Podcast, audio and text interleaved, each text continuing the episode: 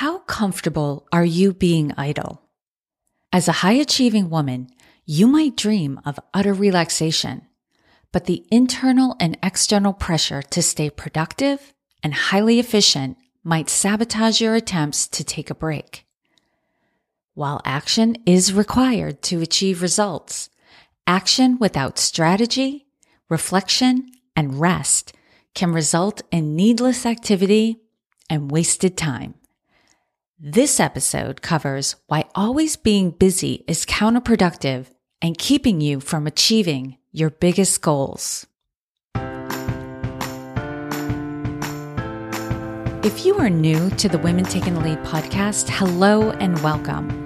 I'm Jody Flynn. I'm the CEO and founder of Women Taking the Lead, a leadership development company that works with organizations and boards to close the performance gap by attracting, developing, and successfully promoting more women into senior levels of leadership. I help organizations realize these benefits through coaching, consulting, leadership development programs, and keynotes. I am now the past president of the board for the Maine Women's Conference, and I have the privilege and joy to work with women leaders to hone the skills and the mindset that allow them to grow into and then thrive in senior leadership. My specialization is working with women who are still stabilizing after their last promotion and those who want to be ready for the next one. If we are not already connected on LinkedIn, please send me an invitation to connect. You can find me directly at linkedin.com forward slash in forward slash Jody Flynn, or you can search on the platform for Jody Flynn. Very active on LinkedIn, so I should be at or near the top of the search results.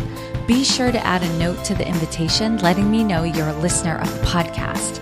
I would love to connect with you and get to know you better. When you give over to busyness, you throw away one of the best tools you have for being productive, happy, and protecting yourself from burnout. That's rest. To do more meaningful work and become more creative and productive, you need to take a step away from always being on. The modern workplace is hectic, but only if we let it be. When things at work start moving fast, we typically do exactly what makes the situation worse. Instead of stepping back, most of us push harder. And as a consequence, we end up doing more and working harder than we needed to. The lure to be busy may come from many sources. It could come from being understaffed with a big unexamined workload or from undeveloped time management skills? Could there be a benefit to you staying in the experience of being busy? Being busy might make you feel in control or worthy. Or you might use busy as a way to avoid reflection and coming face to face with what isn't working. I've also had friends who openly admitted they stayed busy to make it easy to say no to the things they didn't want to do. Like it's, it was an easy out. Ironically, being busy makes us feel good. We check boxes. We answer tons of emails. Others may see and respect us for the enormous workload we've taken on. But I'm telling you, busy is a trap. Busy perpetuates busy and becomes a fast track to burnout. When we become busy, our minds become hyper focused on the most immediate work. Think meetings, emails, and being a sounding board for others. Consider the workload of your organization. How much time do you and your colleagues spend in meetings, on the phone, and responding to emails? One study published in the Harvard Business Review showed that at many companies, employees were spending about 80% of their time on these mundane tasks. This ultimately leaves these employees very little time for critical work that they needed to complete on their own. And I quote, performance suffers as they are buried under an avalanche of requests for input or advice, access to resources, or attendance at a meeting. When your schedule looks like this, you're left with the options of working at night and on the weekends to complete the critical work on time, to push off the deadline, or a blending of both. In this type of environment, burnout and turnover become very real risks. Is your company experiencing any burnout or deadline delays? Busyness might be a factor in the phenomenon. When we are super busy, everything feels like it's on fire and needs our immediate attention. Have you ever had that experience when you can't decide what to do first because it all seems very critical? Our executive function diminishes when we are too busy and we are getting tired. Part of the problem with being busy is the perception that when someone is busy, they are productive but on closer examination, they are not. That's why we have the joke of wearing the badge of busy, right? It may, it gives us a status like we're doing super important work, but are we? And that's what we have to ask ourselves. And there are four distinctions between busy and being productive. Busy has a frantic energy to it, while being productive is focused. Being busy is fueled by perfectionism, while being productive is fueled by purpose. Being busy is about working more and working harder, while being productive is about working efficiently.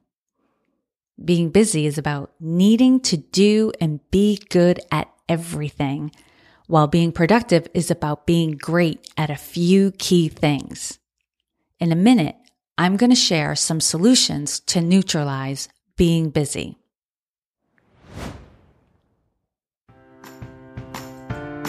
I don't know about you, but I have discovered some amazing music, books, TV shows, movies, restaurants, and definitely podcasts because a friend told me about them. Our network, made up of friends, family, colleagues, and acquaintances, are a vital source of information and access to resources.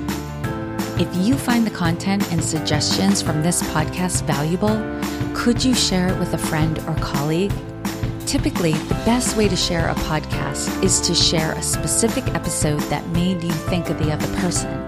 You can share an episode right from your podcast app, or you can send the webpage link found in the episode description.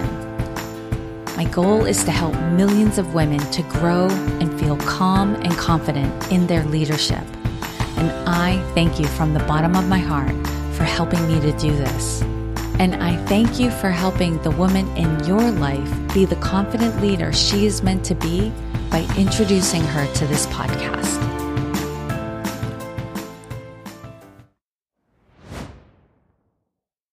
Okay, let's get into the solutions to neutralize busy work. First, be very clear on the dangers of being busy. Know what the experience of busy is for you. What are the thoughts, feelings you experience when you are very busy? What are the consequences to you and others when you get really busy? Second, be honest with yourself and others. What can and cannot get done? Do you need to say no or set boundaries around what you will and will not do? Can you delegate, hire, or outsource any work or tasks? Can you not attend all the meetings?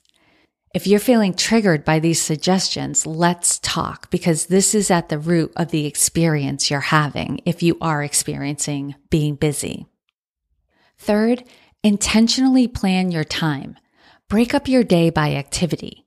You want time for focused work, time for collaboration, think those meetings and email, and time for rest and reflection tied with strategic analysis.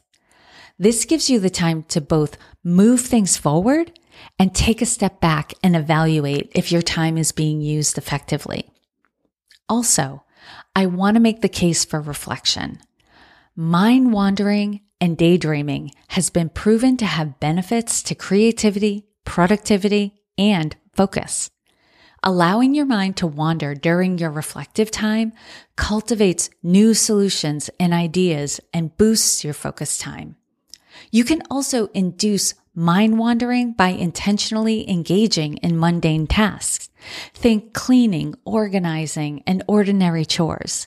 It's usually when we're in the shower, brushing our teeth, or walking the dog that we get hits of inspiration. This is because these are the times that we're not trying to accomplish anything that takes focused brain power. As long as you put your phone aside during these times, it allows the other parts of your brain to fire up. The key is to allow yourself to get relaxed and get a little bored by what you're doing. Lastly, get clear on when work stops. Having a clear distinction between work and non work times is critical. This was an issue before the pandemic, but with the work from home and hybrid work models, the lines have become even more blurred. This also lends to that always on experience. Set a time to stop and, barring an emergency, and be clear what an emergency means, log out of all work devices at that time. And don't log back in until work time starts again later. It may help to have a ritual if you don't have one baked into your life already. You may have commitments that make it clear when your workday ends, like picking up your children from school. If this is not the case for you, create a ritual. Maybe you change your clothes and do a workout. Maybe you change into super casuals or even your pajamas. Starting dinner or being in the garden might do it for you. Having something that clearly signals to your mind and body that the workday is done will support you in having a clear distinction between work and non work.